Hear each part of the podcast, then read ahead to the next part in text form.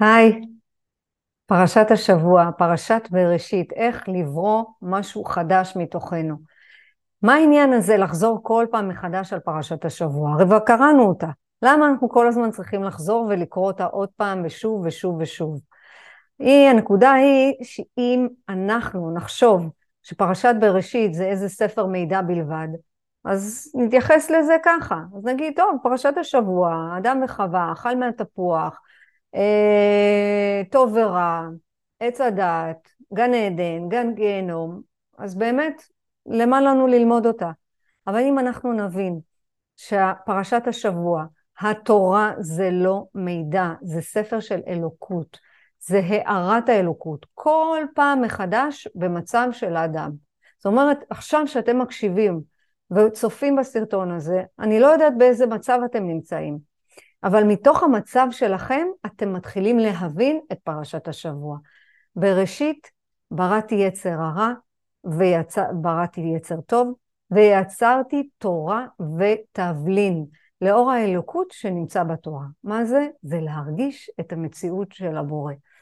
וכשאנחנו מתחילים לקרוא שוב ושוב את התורה, אנחנו לא קוראים את ספר ההיסטוריה על מה שקרה פעם, לפני אלפי שנים, אלא למה שקורה עכשיו. תורה מלשון הוראה, היא מכוונת אותנו לאתגרים שלנו היום, ואיזה אתגרים אנחנו חווים. איזה אתגרים, איזה מלחמה, מלחמת חרבות ברזל, איזה מלחמה איומה, איזה מלחמה קשה. אז דמיינו לעצמכם עכשיו שדרך התורה אנחנו מבינים פרק אחרי פרק אחרי פרק, מאדם וחווה בגן עדן, עד ליום הזה, לדור הזה. פתאום הדברים נהיים יותר ויותר מובנים. ואנחנו, מה אנחנו עושים? מזהים מאיפה הגענו, מה שורש ההשתלשלות העניינים. אם אנחנו לא נלמד ולא נדע, לא נוכל לעבור את התקופה הזאת, וזו תקופה מאוד מאוד קשה. אם חשבנו שהקורונה היא תקופה קשה, או-הו, מה שבורא עולם עכשיו הניח לשולחננו ולפתחנו ולמציאות החדשה הזאתי, זה המלחמה הנוראית ביותר, באמת. זה קשה, אנחנו אחוזים בפחד, אנחנו אחוזים בחרדה, אנחנו אחוזים בדאגות, ולכן אנחנו חשוב מאוד מאוד ללמוד מה זה פרשת השבוע, איזה, מה אנחנו יכולים לדלות ממנה כדי לעבור את הדברים שאנחנו חווים היום. עכשיו, מה יפה? שעכשיו הגיע הזמן שלנו לכתוב את הפרק הבא. דווקא בתקופה הזאת שאנחנו נמצאים בה. אני רוצה שתעצרו רגע ותיקחו דף ועט. תכתבו לכם אה, תובנות חדשות שאתם לומדים מתוך הסיפור הזה. תכתבו לכם הערות באלף. תכתבו מה הנפש מקבלת מתוך מה שאני אומרת. תכתבו איזה דברים חדשים אתם לומדים על עצמכם. ואני רוצה לכם, לתת לכם תרגיל לא אני המצאתי אותו, זה הרב יונתן זקס, אבל אני חושבת שהוא נתן לנו פה משהו מאוד מאוד מעניין. כי כל דור ודור כותב, לעצ... כותב נכון שהתורה, אה, משה רבנו נתן לנו אותה, אבל כשאנחנו לומדים את פרשת השבוע, אנחנו דולים ממנה תובנות ואנחנו כותבים. אני רוצה שאנחנו נכתוב את התובנות שלנו. אז תסתכלו רגע על מלחמת חרבות ברזל. תראו איפה הנפש שלכם ממוקמת, איפה הרוח שלכם נמצאת, איפה הגוף הפיזי, איזה הלך רוח אנחנו מסתובבים פה. ואני רוצה שתכתבו לעצמכם את השאלות הבאות. מה הפרק שאתם תכתבו? מה, תראו, מה תרצו להשאיר מאחוריכם? איזה דרך אתם תשאירו לדור הבא?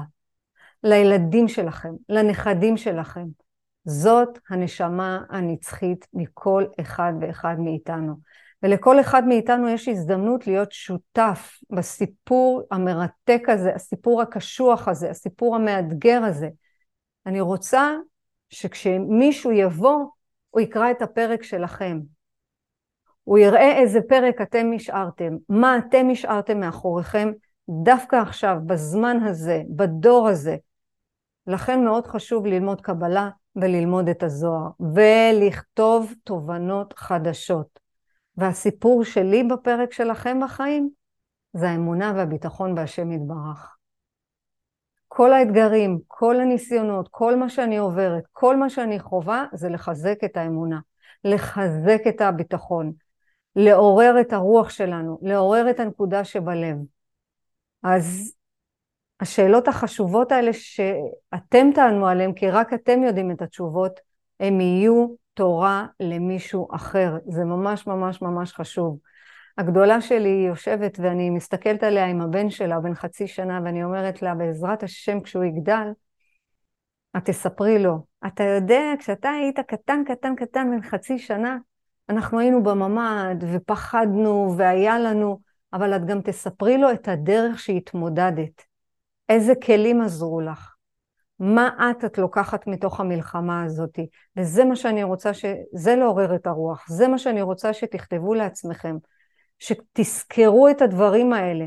הדרך התמודדות שלכם בחיי היום-יום, ולכן חשוב ללמוד את פרשת השבוע.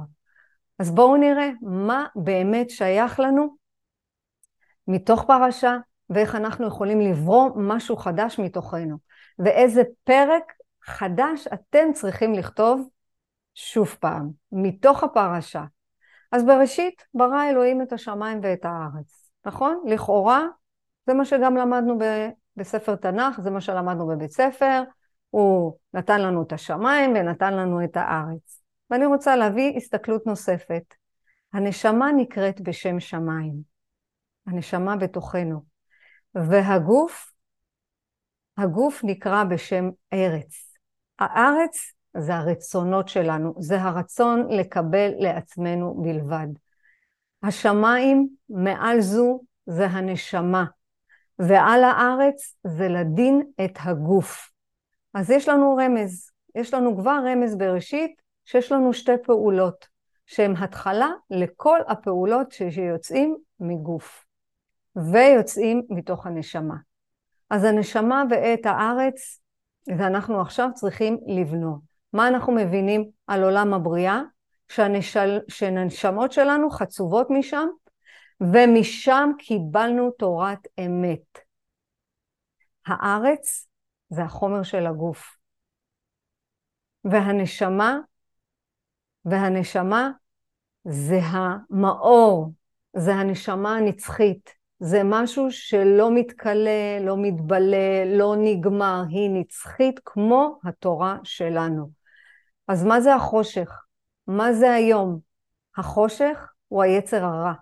הוא, היה, הוא היצר הרע על פני התהום. מה זה התהום הזאת? התהום זה הריקנות שאנחנו נמצאים בה. התהום זה הדאגות. התהום זה החושך המוחלט שאנחנו כאילו מרגישים שאין מי שיושיע, אין מי שיעזור, אין, אנחנו לא מצליחים לצאת מתוך המקום שאנחנו נמצאים בו. זה התהום הכי גדול שאנחנו יורדים אליו. לפעמים אנחנו יושבים בו כל כך הרבה, אנחנו מרגישים שאין מי שיוציא אותנו. זה הדיכאון, זה החרדות, זה הכאבים, זה חס וחלילה חולי בגוף, זה הריקנות הזאת שמתבצרת לנו בתוך הנפש. ויש את רוח האלוהים שזה כוח היצר הטוב. מרחפת על פני המים. ועל פני המים, מהי? היא התורה שנקראת מים. שניתנה לארץ שהיא תבלין ליצר הרע.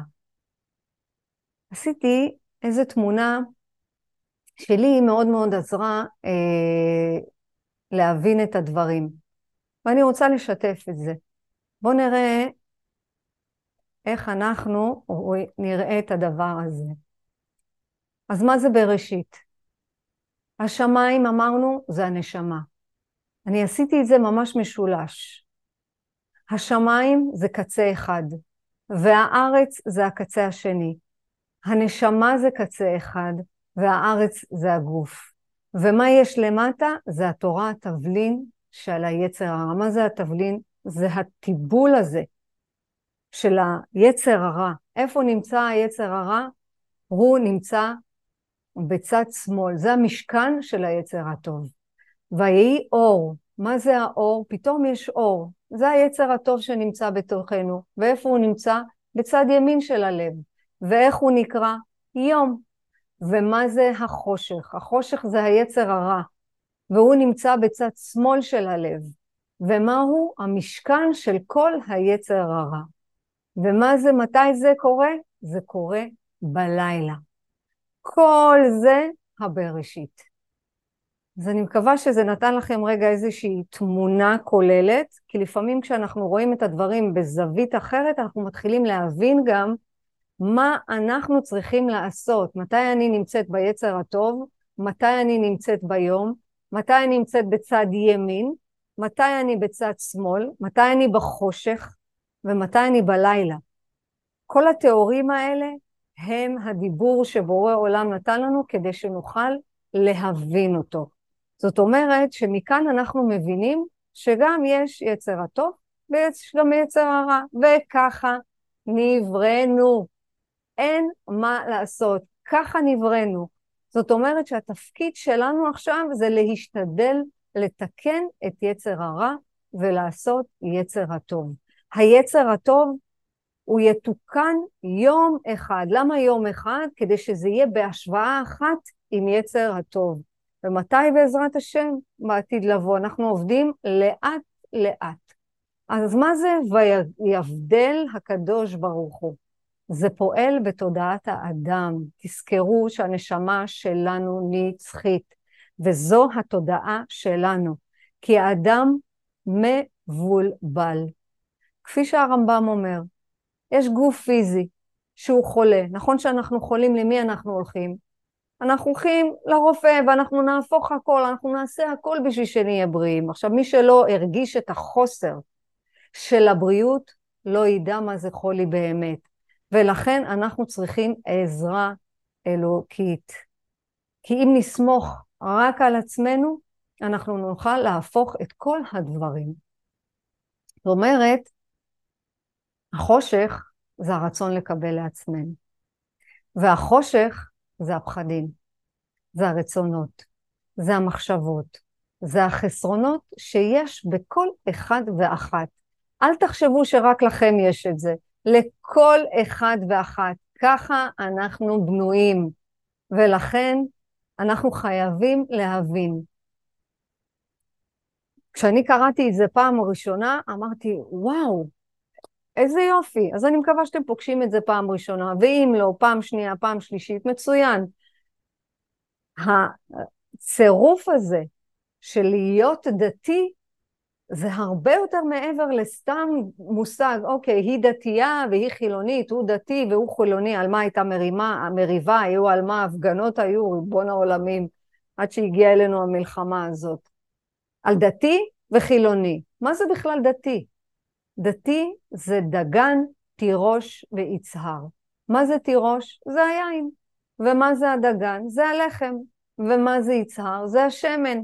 כדי שיהיה לנו שפע, ואיך זה נמשך אלינו באמת? בזכות מה? בנה את, ה, את השמיים ואת הארץ, הוא בנה את כל השבוע בשישה ימים. ומה הוא השאיר לנו? יום מנוחה, שזה נקרא שבת. ומה זה השבת?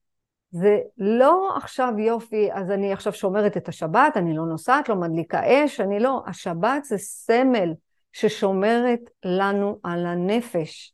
והשבת היא שייכת לנפש. למה? כי אנחנו עוסקים בדברים חשובים, אנחנו עם המשפחה, אנחנו יותר מאוחדים, אנחנו לא צריכים לקום לעבודה, אנחנו לא צריכים לעשות שום מלאכה.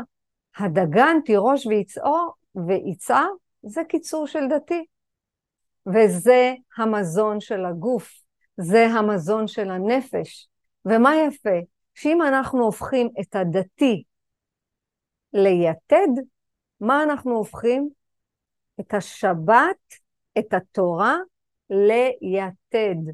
כי התורה היא היתד שלנו. מה זה היתד? יסוד, תפארת ודעת, מתוך עשר הספירות. תזכרו שאני זורעת זרעים ולאט לאט הם יצמחו, לא בבת אחת. גם אני לא מבינה הכל עד הסוף, אבל אני משתדלת ללמוד, אני משתדלת להבין, וכל מה שאני מבינה עד הסוף אני יכולה רק להבין. אז הכי חשוב שנבין שהכל זה ברוחניות. והרוח שלנו תעיף הכל מבחוץ אם רק נחזק אותה. כי אנחנו לא נוכל להתמודד עכשיו עם מה שקורה בחוץ. אם אנחנו לא נבין את הדברים, יהיה לנו מאוד מאוד מאוד קשה. מה אני רוצה להעביר לכם? אמונה וביטחון בהשם יתברך כפי שאתם מבינים אותו, כמו שאני אומרת ב-12 הצעדים. הדתי זה להפוך את זה ליתד חזק. ומה זה הסמל הזה שנקרא והנחש היה עירום מכל חיית השדה. מה זה הנחש בכלל? מה זה עירום? מה זה חיית השדה? אז עירום זה מלשון ערמומיות. חיית השדה זה מלשון חיות. כשהנחש נכנס בתוכנו, הוא בא אלינו בערמומיות. תאכלי את העוגה הזאת, מה אכפת לך? תראי איזה עוגת גבינה, תראי איזה קצפת. נו, תסיימי את כל הפסטה הזאת, מה אכפת לך? טוב, תקני רק עוד בגד. נו, קח רק את הכוס הזאת. אז אל תשתה עכשיו, תשתה אחר כך, מה אכפת לך? זאת אומרת, הנחש בא אלינו תמיד תמיד בערמומיות, והוא נמצא בתוכנו. תזכרו שפרשת השבוע, כל הסמלים האלה בתוכנו. האדם הראשון קרא לחיות בשמות, והש... והנחש מפתה אותנו לאכול כשאנחנו לא רעבים, הוא מפתה אותנו לפגום במחשבות שלנו דרך כדורים, דרך סמים, דרך אלכוהול, דרך קניות מופרזות. זה מה שעושה לנו הנחש. הוא בא אלינו בכזאת ערמומיות שלפעמים אנחנו לא שמים לב, לכן אנחנו צריכים ללמוד, להיות ערניים. מתי הנחש הזה בא? לתקוף לנו את המחשבות שלנו. והתורה, במה היא פותחת? בפסוק, בראשית ברא אלוהים את השמיים ואת הארץ. ומה היא מלמדת אותנו? את יסוד האמונה. שהשם הוא בורא העולם. איש האמת, זה רבי נחמן אמר, איש האמת הוא אדם שאינו מושפע מהסביבה, והוא לא מושפע מאנשים אחרים, אלא דבק באמת בכל מקרה מבלי לסטות ממנה. מה זה לסטות ממנה? מהי הדרך? איך נדע מהי הדרך אם לא נלמד אותה? איך נדע מהי הדרך, מהי הכוונה?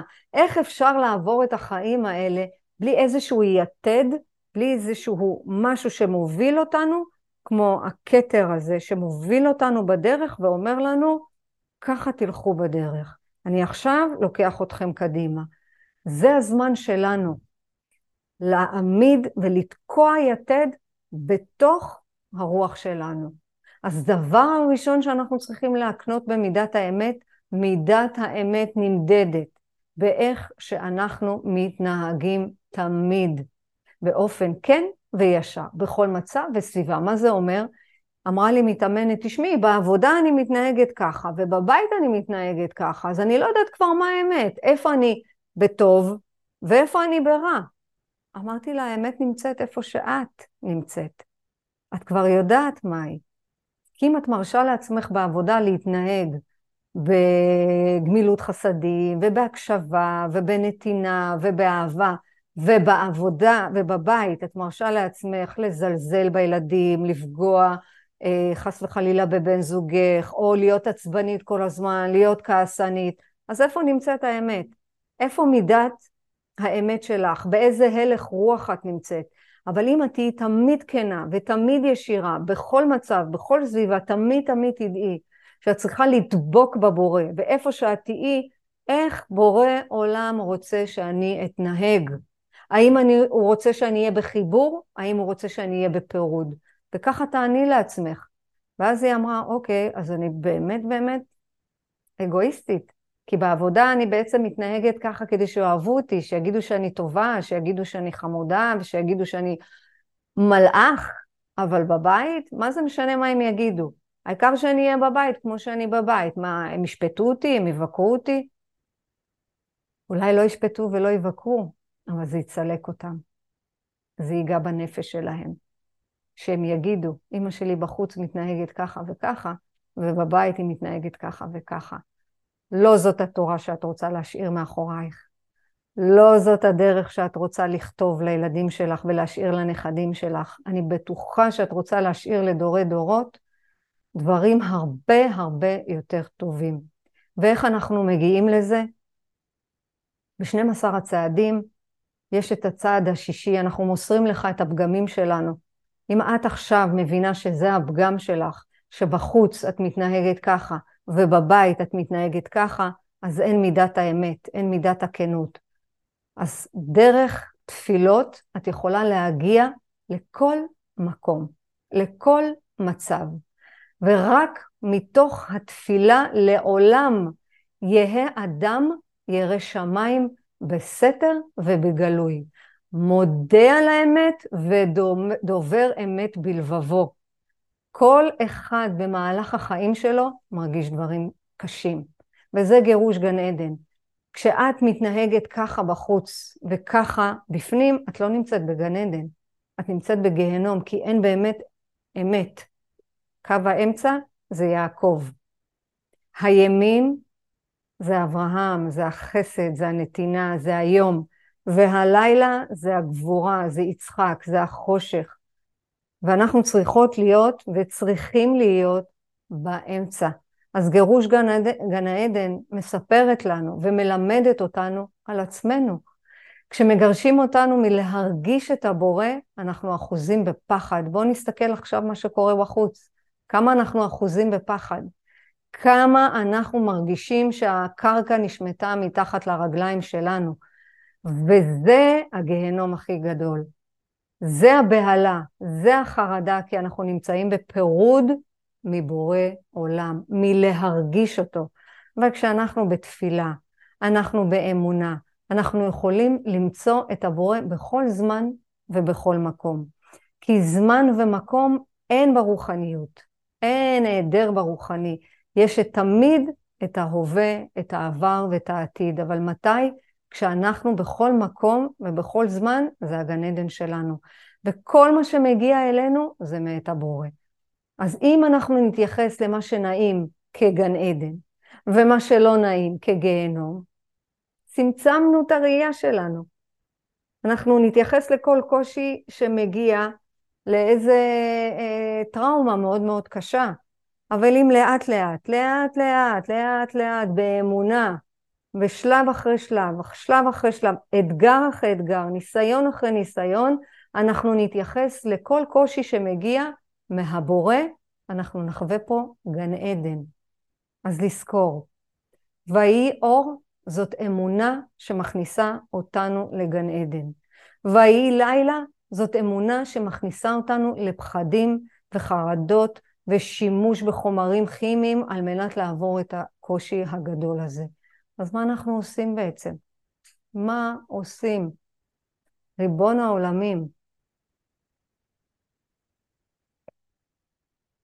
הבנה, ידיעה. בואו נהפוך את הידיעה של... שיש בורא עולם לאמונה חזקה. זה נקרא מעל הדעת בתורת הקבלה. בכל תקופה ותקופה אנחנו מגלים נתיבים חדשים. כל תקופה ותקופה. בכל תקופה ותקופה יש איזה נתיב חדש שצריך להחזיר אותנו לגן עדן. ואם אנחנו לא נשכתב את זה כגן עדן, אנחנו נהיה בבעיה. כמו עכשיו, המלחמה הזאת שמשתוללת בחוץ, מלחמת חרבות ברזל, דווקא עכשיו אנחנו צריכים יותר ויותר לחזק את האמונה שבתוכנו. איך? באמצעות תפילה. תפילה וחיבור לראות את הבורא בכל אירוע ואירוע. אז מה את אומרת לי עכשיו? שבורא עולם יצר את המלחמה הזאת? כן, בטח, בוודאי. מי אנחנו בלעדיו? איך אנחנו יכולים ליצור את זה?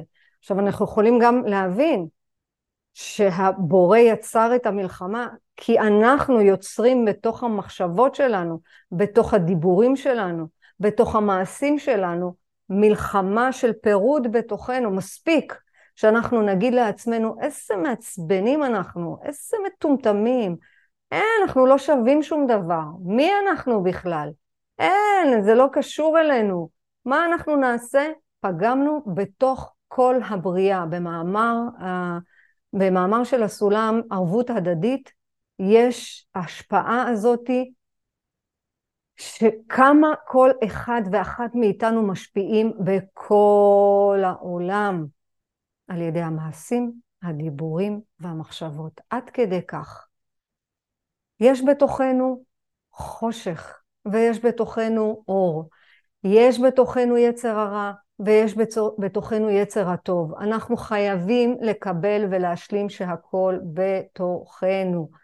להשלים שלפעמים אנחנו מתנהגים כמו שאנחנו מתנהגים.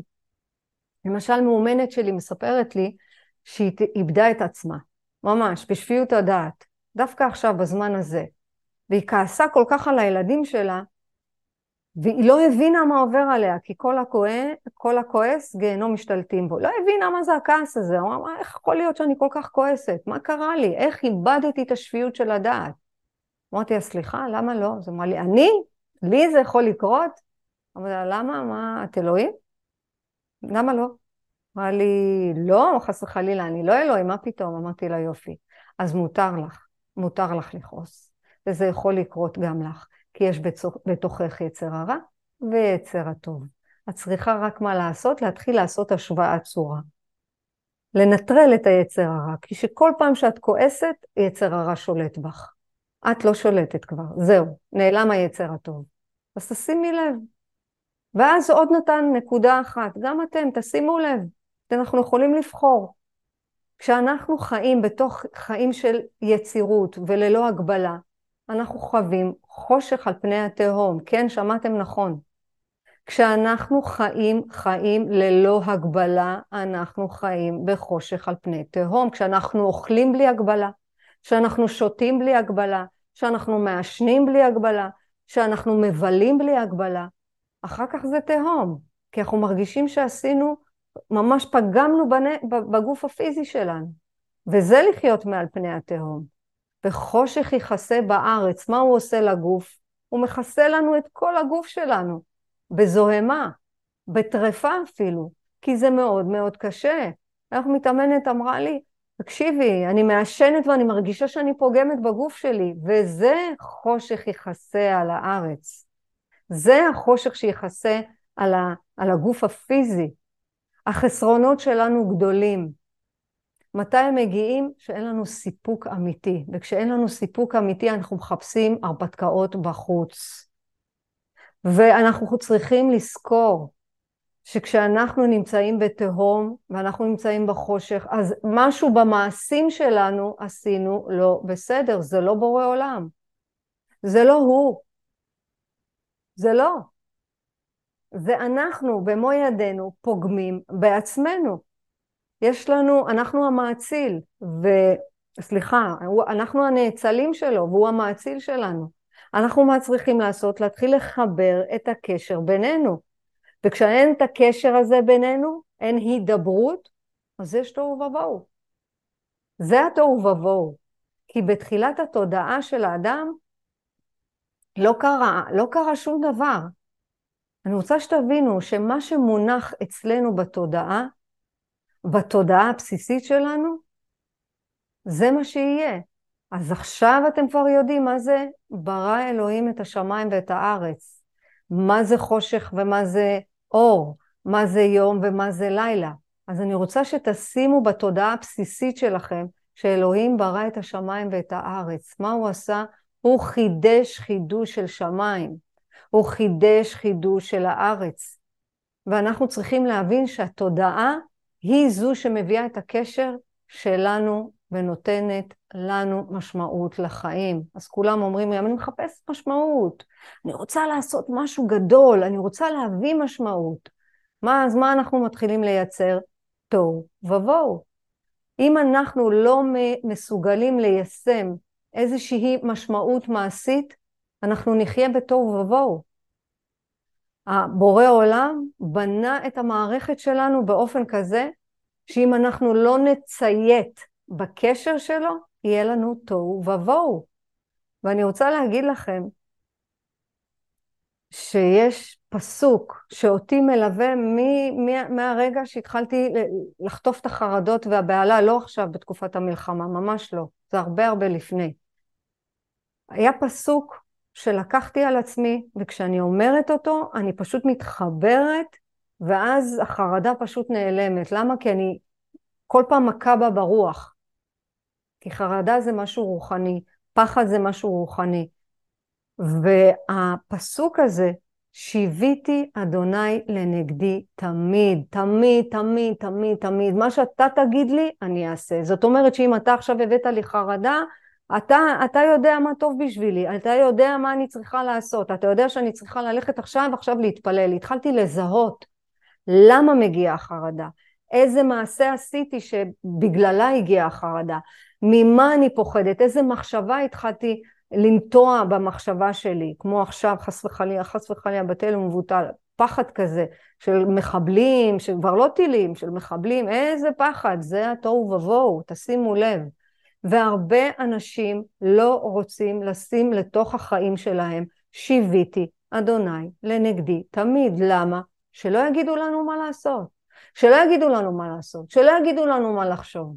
כי הם חושבים שהתורה זה אומרים לנו מה לעשות ומה לחשוב. זה נראה להם דתי. אמרנו דתי זה היתד. זה הרגע הזה שאנחנו מבינים שאנחנו צריכים חיים מוגבלים. חיים מול, בלתי מוגבלים זה חושך. וחיים מוגבלים זה, זה הרצון שלנו שיהיה לנו אור. אני אגביל את עצמי. כן, אני אשב ואני אלמד, אני אגביל את עצמי בטלוויזיה. אדם לא יכול ללמוד בלי הגבלות. ב-12 הצעדים זה נקרא הימנעות. אז אני אשתה רק כוסית קטנה של uh, קוניאק, רק אחת. לא, אתה לא יכול. אתה צריך להיות בהימנעות מוחלטת, להיות במוגבל לגמרי. ככה, כי זה האור, זה היום. ואם אתה תשתה כוסית אחת, הלך עליך. אלף כוסות לא יספיקו, אלף, וזה יהיה החושך. וזה יהיה חיים בלתי מוגבלים. למה? כי כל התענוגים שיש לנו זה תענוג רוחני שאנחנו רוצים להפוך אותו לתענוג גשמי. כל התענוגים מגיעים מקורם באור העליון. והאור העליון הוא בלתי, בלתי, בלתי מוגבל. אין הגבלה באלוקות. אתם מקשיבים למה שאני אומרת? אין הגבלה, אין הגבלה באלוקות. אין, אין, אין, אין, אין. איפה יש? בתוכנו. רק בנו. רק בנבראים. ואנחנו הכלים. באחד הסרטונים הסברתי מה זה כלי ומה זה אור.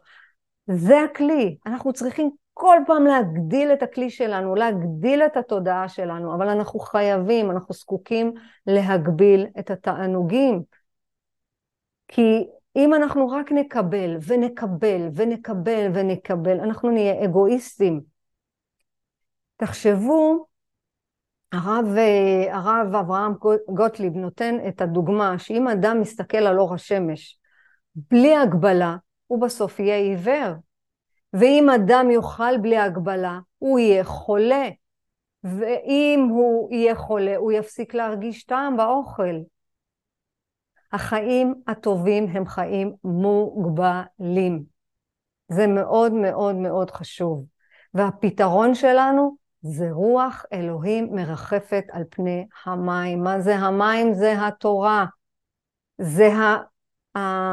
ללמוד את התורה בחדשנות, ללמוד את התורה ממקום אחר, ואז לא יהיו בעיות של תוהו ובוהו, לא יהיה את החושך הזה, תהיה רק רוח אלוהים שבאה ומרגיעה את המערכת.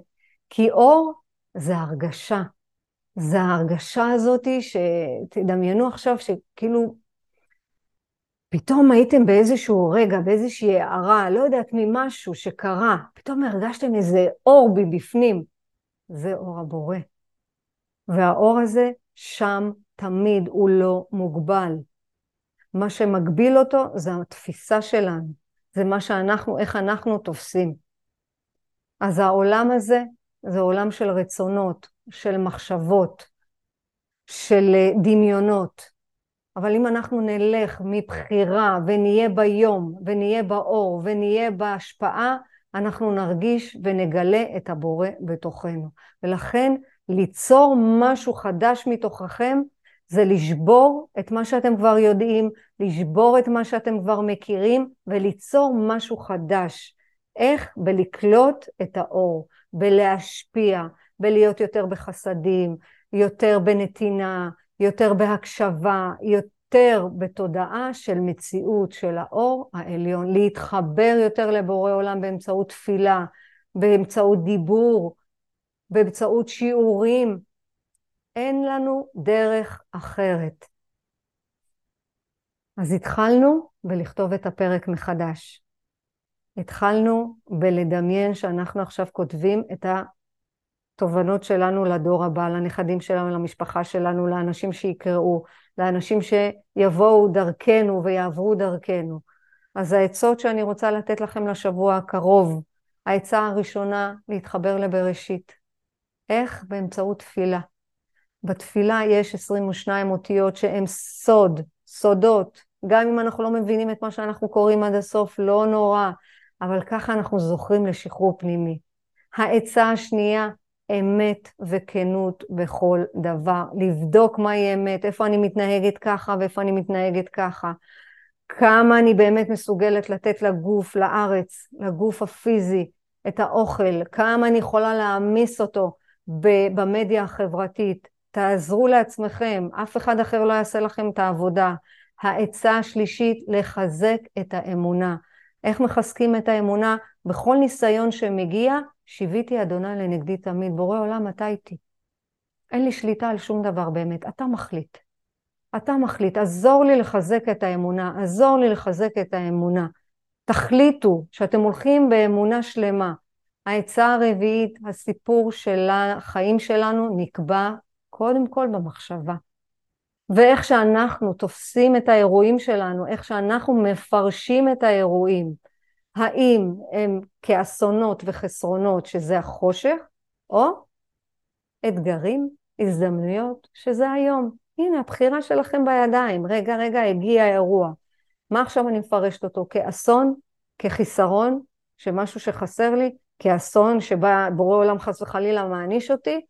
או רגע, אולי יש פה איזה אתגר, אולי יש פה איזה הזדמנות, אולי אני צריכה להיות ביום, אולי אני צריכה ללמוד מזה. זה מה שחשוב. הדבר האחרון שאיתו אני אסיים, שבכל דבר, בכל, סליחה, בכל אחד ואחת יש ניצוץ של האדם הראשון. האדם הראשון עשה חטא, ואנחנו הניצוצות שלו שאנחנו צריכים לתקן. ולכן יש לנו ייעוד, יש לנו משימה, יש לנו תפקיד. האדם הראשון, אנחנו צריכים להגשים. איך? דרך ההתייחסות, דרך הפרשנות. אז תדמיינו שאתם כותבים סיפור חדש, דרך נקודה, ממבט רוחני, ותבדקו איזה תובנות רוחניות גיליתם מהדרך. תבדקו מהי התכלית דרך האירועים שעברתם בדרך. אז כולי תקווה והרבה אמונה שאולי משפט או מילה, משהו נכנס לתוך הלב שלכם ועשה לכם רגע אחד, אולי קצת קצת יותר טוב על הלב ועל הנשמה. אז אם יש מישהו שאתם חושבים שזה יכול לעזור לו, תעבירו הלאה. ואם אתם צריכים עזרה, תכתבו לי, יכול להיות במייל, יכול להיות בוואטסאפ, יכול להיות ב... בהודעה, מה שבא לכם. אתם צריכים, זקוקים לאיזושהי עצה או משהו שאני יכולה באמת לעזור, אל תתביישו ואל תהססו. באמת בהרבה אהבה אני יכולה לתת אולי עצה כדי שתפתח לכם עוד אפיק, עוד דרך, עוד תובנה. לכתוב את הסיפור שלכם מחדש. והגיע הזמן. אל תמשיכו ככה. אתם יכולים לכתוב אותו מחדש. אז המשך שבוע שקט. ובעזרת השם, תחלקו את המידע הזה עם עוד הרבה אנשים שיכתבו את התורה שלהם ושכולנו נלמד, והכי חשוב, שנהיה יתד חזק שאף, שאף רוח בחוץ לא תטלטל אותנו. כי אין עוד מלבדו. אין עוד מלבדו. בהצלחה.